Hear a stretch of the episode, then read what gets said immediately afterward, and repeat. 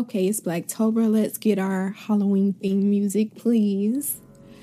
Yes, for the rest of October, we're coming in with this Halloween um, kind of creepy music because I just love it so much. I hope it's okay for y'all. Now, uh, welcome back to the Carefree and Black Diaries podcast. I have some exciting news. It's exciting for me. I hope it's exciting for you as well. But we're going to get into that during our Carefree updates. First things first, welcome back. Thank you for clicking this new podcast episode. Thank you for coming back, tuning in to a new episode. I appreciate you and I love you. My name is Shakira White, and I am the host of this podcast. Thank you for coming back. Now, if you are new here, go ahead and subscribe. When you subscribe, you'll be notified every single time we have a new episode, which is every Tuesday at 9 a.m. on the dot. You can guarantee if you come here at 9 a.m., there will be a new episode. If you're returning, thank you for coming back and being a part of our carefree family. I appreciate you. And again, I love you. I don't want to take up too much time because we have some things to talk about during this podcast episode. So let's roll into our carefree updates. Okay, our first carefree update that I want to get into is about what we have going on here on our podcast. I set up a Patreon. Okay. I am excited about it because it is something that I have been like wrestling with the idea of creating a Patreon page. But here we are. We have it. It is set up. And from this point forward, in every description of the podcast, you will be able to find link to the Patreon page. There are three different tiers the $5 tier, the $10 tier, and then the $20 tier. Um, with the two top tiers, you will have access to a how to start a podcast course. If you have specific questions that you want to ask me, I will be answering all of that on Patreon. If you join the $20 tier, you will get a merch box full of merch for the podcast and some extra goodies that I'm going to throw in there for you as well. It's just a lot. It is a lot that I want to give to you all. You will be able to see behind the scenes footage of how this kind of content is created everything you can possibly think of, especially with the How to Start a Podcast course. I'm extremely excited about it, and I hope that you are as well. So, again, the link to the Patreon page will be in the description of this podcast episode. Now, moving on to another carefree update Kelly Rowland, okay, is expecting her second baby you all think it's going to be a boy or a girl? I kind of hope that she has a girl because she already has a boy. And I feel like the girl would look exactly like her. I don't know. Titan looks exactly like his dad. Well, it depends on what parent he's standing next to. You know, those kids, like, they look either exactly like their mom or they look exactly like their dad. It just depends on who they're standing next to in that moment. That's who Titan looks like. Now, the girl I think will look exactly like her, but I hope it's a girl. Fingers crossed. But we are wishing her a safe and healthy delivery. Now, also on Netflix, there is a new movie. It is called The 40 Year Old Version. I have it on my watch list. I've seen really good things about this movie all year, actually, starting from January, because I think it premiered at like Sundance or some huge film festival and it got like a lot of good reviews. So I've been hearing about it for a while, but it is now available on Netflix if you want to give it a watch. Also on Netflix is a short, and when I say short, I think it's like 19 minutes long. It is a 19 minute I don't want to call it a movie because it is an experience. Um I'll just say this. If you don't want to cry, you might not want to watch it, but the title of it is A Love Song for Latasha. It talks about the story of 15 year old Latasha who lived out in California who was killed when she went to the convenience store to get orange juice. She was killed by the convenience store owner. Um, and if you had not heard that story before, I think it occurred in 1991 or 93. I think it was 1993, if I'm not mistaken. Um, so it's it's a sad story. I had heard it before, but it was the first time that you know I had seen it in the visual aspect. So it's something for you to consider watching if you would like to to support um, you know, black films and things like that. Now also probably, you know, Patreon was an extremely exciting carefree update, but another one that's like a quick run up behind that one that is exciting for me is that Tory Lanez was finally arrested. Yes finally. I don't want to say he was arrested because I'm not sure, but he was definitely charged with felony assault in the Megan Thee Stallion shooting. It's just so sad to me that it took for her medical records to be released. It took for her to have to go on live on Instagram to defend herself and all of this stuff in order for charges to finally be filed. And this is a lesson to women, um, especially black women do not protect people who bring harm to you. Do not protect people who bring harm to you. I said it twice because I really want it to sink in. I know that she said that she didn't say anything to the police because she was trying to protect him. Um, but listen, you have to protect you first people look out for their self interest. People look out for, you know, when danger or harm is coming, they're going to look out for themselves first. And I really wish Megan had done that. I understand her reasoning behind why, um, but I, I really wish she had done that in the first place because then you had so many people saying, like, I don't believe her. It wasn't that bad. It was just her foot, but it could have easily been somewhere else. And then that commentary would have switched, and then people would have been like, oh my gosh, I can't believe he did that. So, anyway, protect black women, period. That is all I have for our carefree updates. Now let's hop into our um what is it called? Sponsors. Our sponsors. Let's have our break for our sponsors.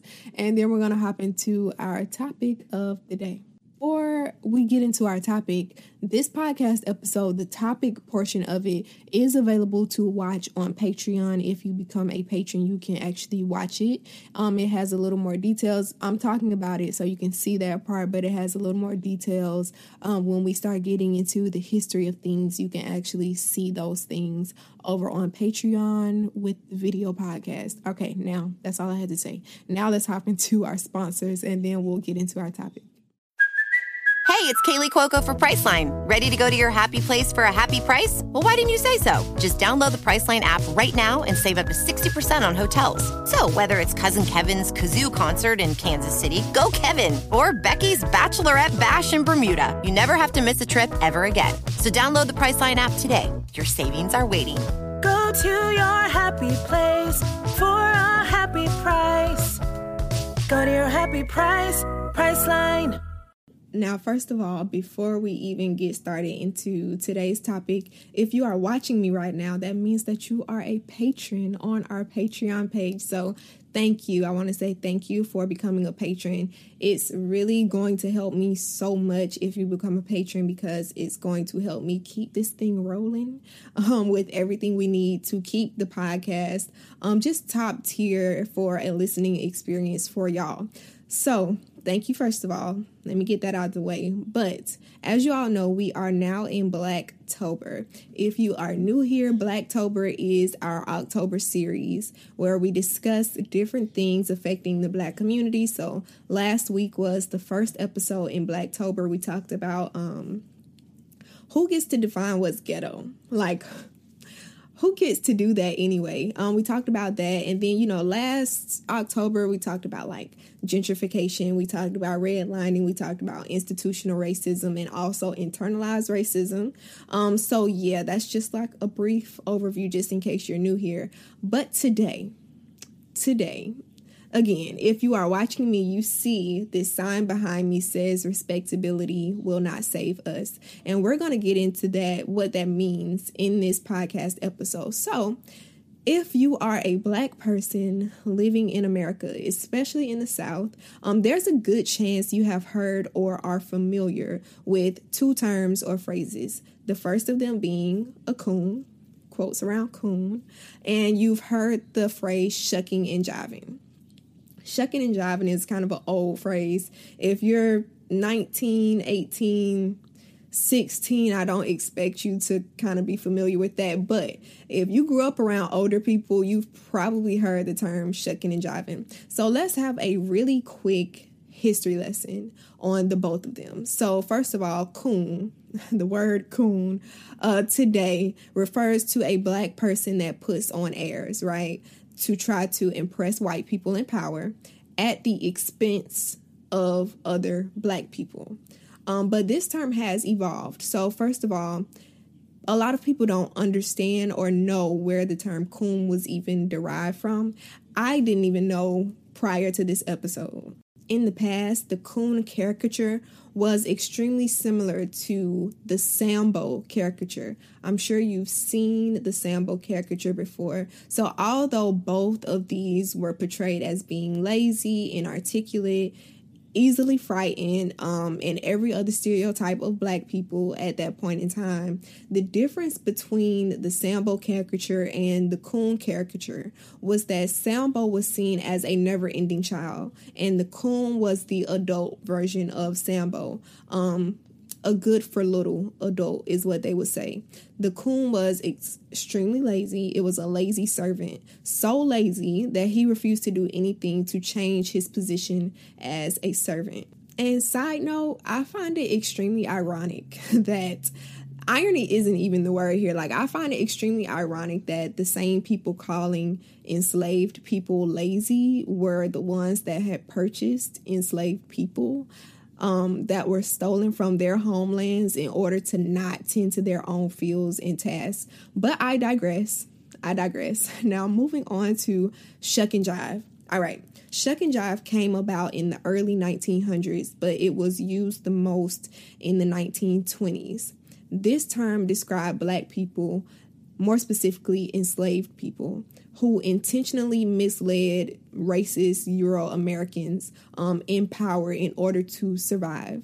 For example, um, if owners of enslaved people ask someone tending to the field, you know, hey, do y'all have any plans of escape? You can tell me, you know, I won't mess with you, but you can tell me if the others do.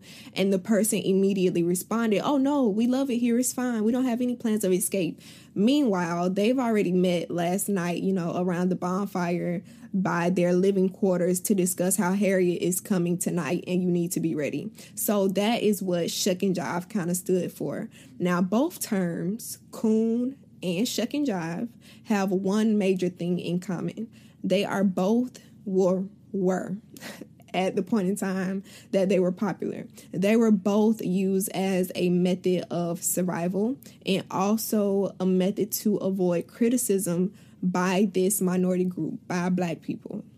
But today, we you know, you won't find too many people using those terms because our language has evolved as it should.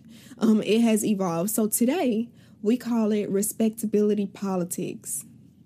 Right. Now, to be honest, my first time hearing respectability politics was about last year. Before then, if I had heard it before, I had no idea what it was, so I just let it, you know, fly. But last year was my first time where I heard it and I was like, wait a minute, what is that? So that is why we're talking about that this week. So, the first time we see the term was in 1993 when Evelyn Higginbotham wrote a book.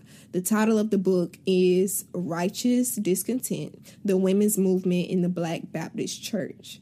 In this book, she talks about how black women would present themselves as polite and sexually pure in order to avoid stereotypes that black women um, were being faced with back in the day. So, black women being hypersexual, black women being immoral or unworthy of respect and protection. Now, if that sounds familiar, we just had a recent episode here on the podcast about protecting black women.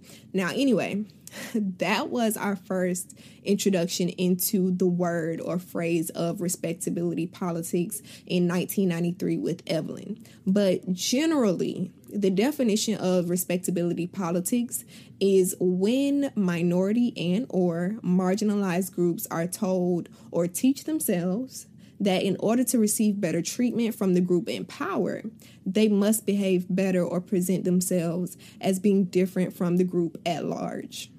So, in more simpler terms, people that subscribe to respectability politics are like the pick of racial groups.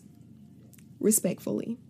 So I was reading a scholarly journal entitled Performing a Vanilla Self Respectability, Politics, Social Class, and the Digital World. And I'll link it in the description of the podcast. But I wanted to share this quick part of it that says, quote, respectability had two audiences. African Americans who were encouraged to be respectable, and white people who needed to be shown that African Americans could be respectable.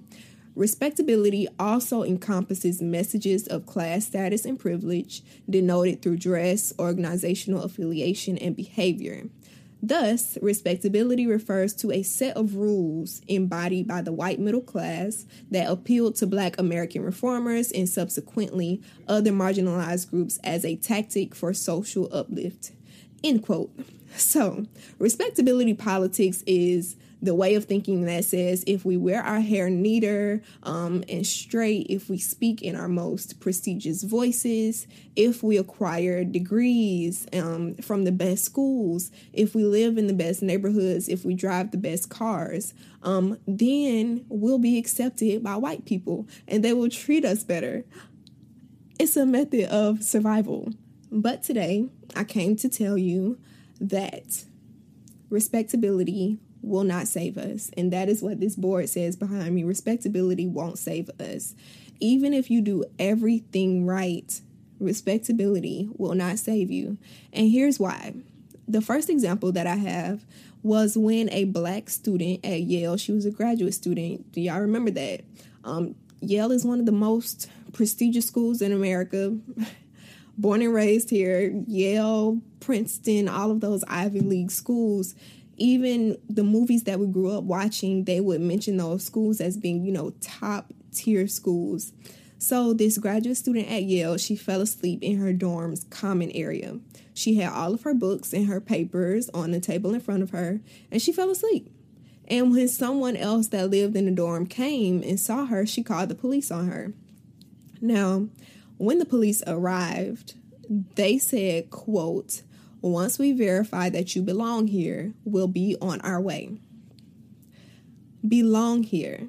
Like, I can't help but wonder if that exact same verbiage would be used if it were a white student and had she not been a black student. Um, let's talk about it a little bit. So, the respectability of being a black graduate student at a prestigious university whose 2019 2020 black student population was only 7.7%. Um, and that's directly from their website. So, even with all of that, she beat the odds, right? The police still had to verify that she belonged there. Their words and not mine. So, that respectability is out the window, right? Second example I have for y'all. Um, let's talk about this. So, remember back in 2017, if you don't live in Florida, you may have not heard of this one, but in 2017, there was this um, lady, she's driving a car down the street, as we all do, and she was the Florida state attorney. She was stopped by police. So she was actually Florida's first black elected state attorney. And the police ran her car tags, which was an agency vehicle that she was driving and they pulled her over. So when she gave him her license, she asked them, you know, what was the tag run for? And he said that they often run tags to see if a car is stolen and things like that. And he proceeds to say that the tints on the car were too dark. That's another reason why he said he pulled her. But then he says that he doesn't have a tint measurer. But he knows they're too dark, even though he doesn't have a tint measurer. But my favorite thing about the entire encounter was that she asked them for their cards. like you could just see the smirk on her face as he was talking and he realized who she was. Um, although the stop itself was legal, she didn't violate any laws that would warrant a traffic stop in the first place. She's the first black elected state attorney for Florida. Respectability will not save you. So, do you see where I'm going with this? I hope so. Let me give you one more example. Drew Brees, he is an NFL player. He said that he is against people who kneel during the national anthem. This was just this year, I want to say. Um, and Laura Ingraham, she's a host slash journalist commentator, you know. She said that Drew was entitled to his opinion and that he is a person of worth. But back in 2018, when Kevin Durant and LeBron James, um, they did a video on their feelings about politics and the things that were happening even back then in 2018. That same woman, Laura Ingraham, said that they should keep their opinions to themselves and quote, shut up and dribble. Let me just let that one sit for a second. Another recent example was when Charles Barkley got on national TV and spoke against the Breonna Taylor case. He said that it did not fall in line with the George Floyd case and the other cases like that because Breonna's boyfriend shot a cop. Like, come on, dude. Like, did you even bother to read up on the case yourself? Or is reading comprehension not a thing? Let me know. So that's why I'm here to tell you that respectability will not save you. It does not matter if your name is Amy as opposed to Shakira. It doesn't matter if your name is Brian as opposed to Deontay. It doesn't matter if you're driving the latest Mercedes as opposed to a box Chevy on 28s. It doesn't matter if you learn the Merriam Webster from A to Z as opposed to speaking African American vernacular English. It does not matter. It doesn't matter if you're the first, the smartest, the fastest, the most talented or the most athletic black person out there. Respectability politics won't save you or make you, you know, the exception to the rule in white people's eyes. I'm telling you. So, when you subscribe to respectability politics, you place the blame on the victim instead of the perpetrator. It's like telling yourself, okay, if I behave this way, they're going to accept me. And if you all behave this way, they'll accept you too. All we have to do is walk like this and talk like this and wear our hair like this and wear these kind of clothes, and then they'll accept us. We've had years and years and years of doing what's right, right? But it doesn't matter if you do everything right in the book, your skin color, who you are, does not change, okay? Respectability politics will not save you. Stop subscribing to respectability politics because it will not save you. I just cannot say that enough. And what really warranted this podcast episode, this topic, was already on my list for Blacktober. But I was going to do it near the end of the month, but I decided to move it up because recently in Texas, a black man was shot and killed by a police officer. I want to say like a week ago. His name was Jonathan Price.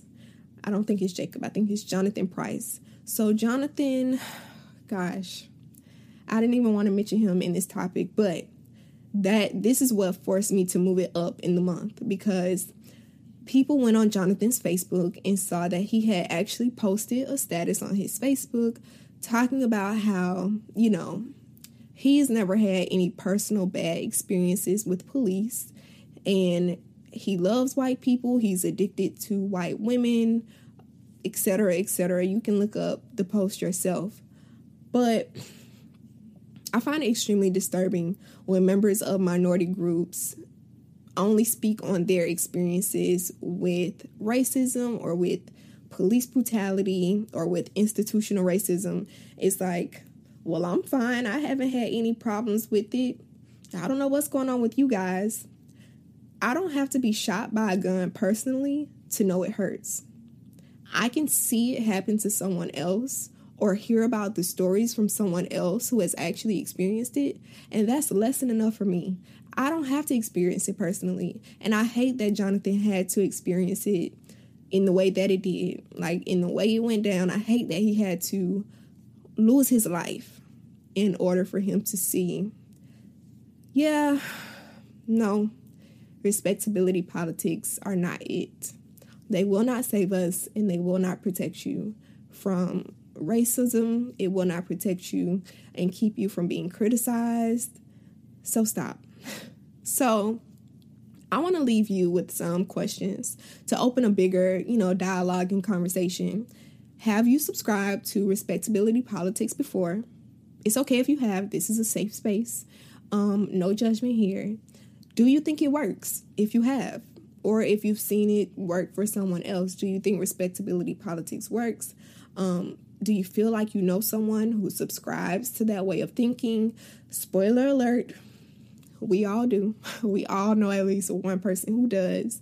Um, or is all of this new for you? Did you learn something here in this episode? And if so, I hope so. Now, thank you again if you are watching me talk about this. Thank you for being a patron. Thank you for supporting all of this. Hopefully, all of this will become all of something more than this. but for right now, I think we have a cute little setup, you know, right here behind me and everything like that. Now, also, um, stay tuned for the rest of the month for Blacktober. The next two episodes, let me tell y'all, the next two episodes are kind of heavy. Let me warn you in advance, they're kind of heavy, but they are, it's a lot of information. So I hope y'all are ready. I'm not going to spoil it for you. I'm not going to tell you what it is, but I hope y'all are ready. Prepare yourselves now. Don't forget to share these podcast episodes with your friends, your coworkers, the girl across the street from you, your neighbor. You know, share it with people so that we can just grow our little podcast family. I appreciate you. Stay black and carefree. And I'll see you guys and talk to you guys in the next episode of the Carefree and Black Diaries. Bye, guys.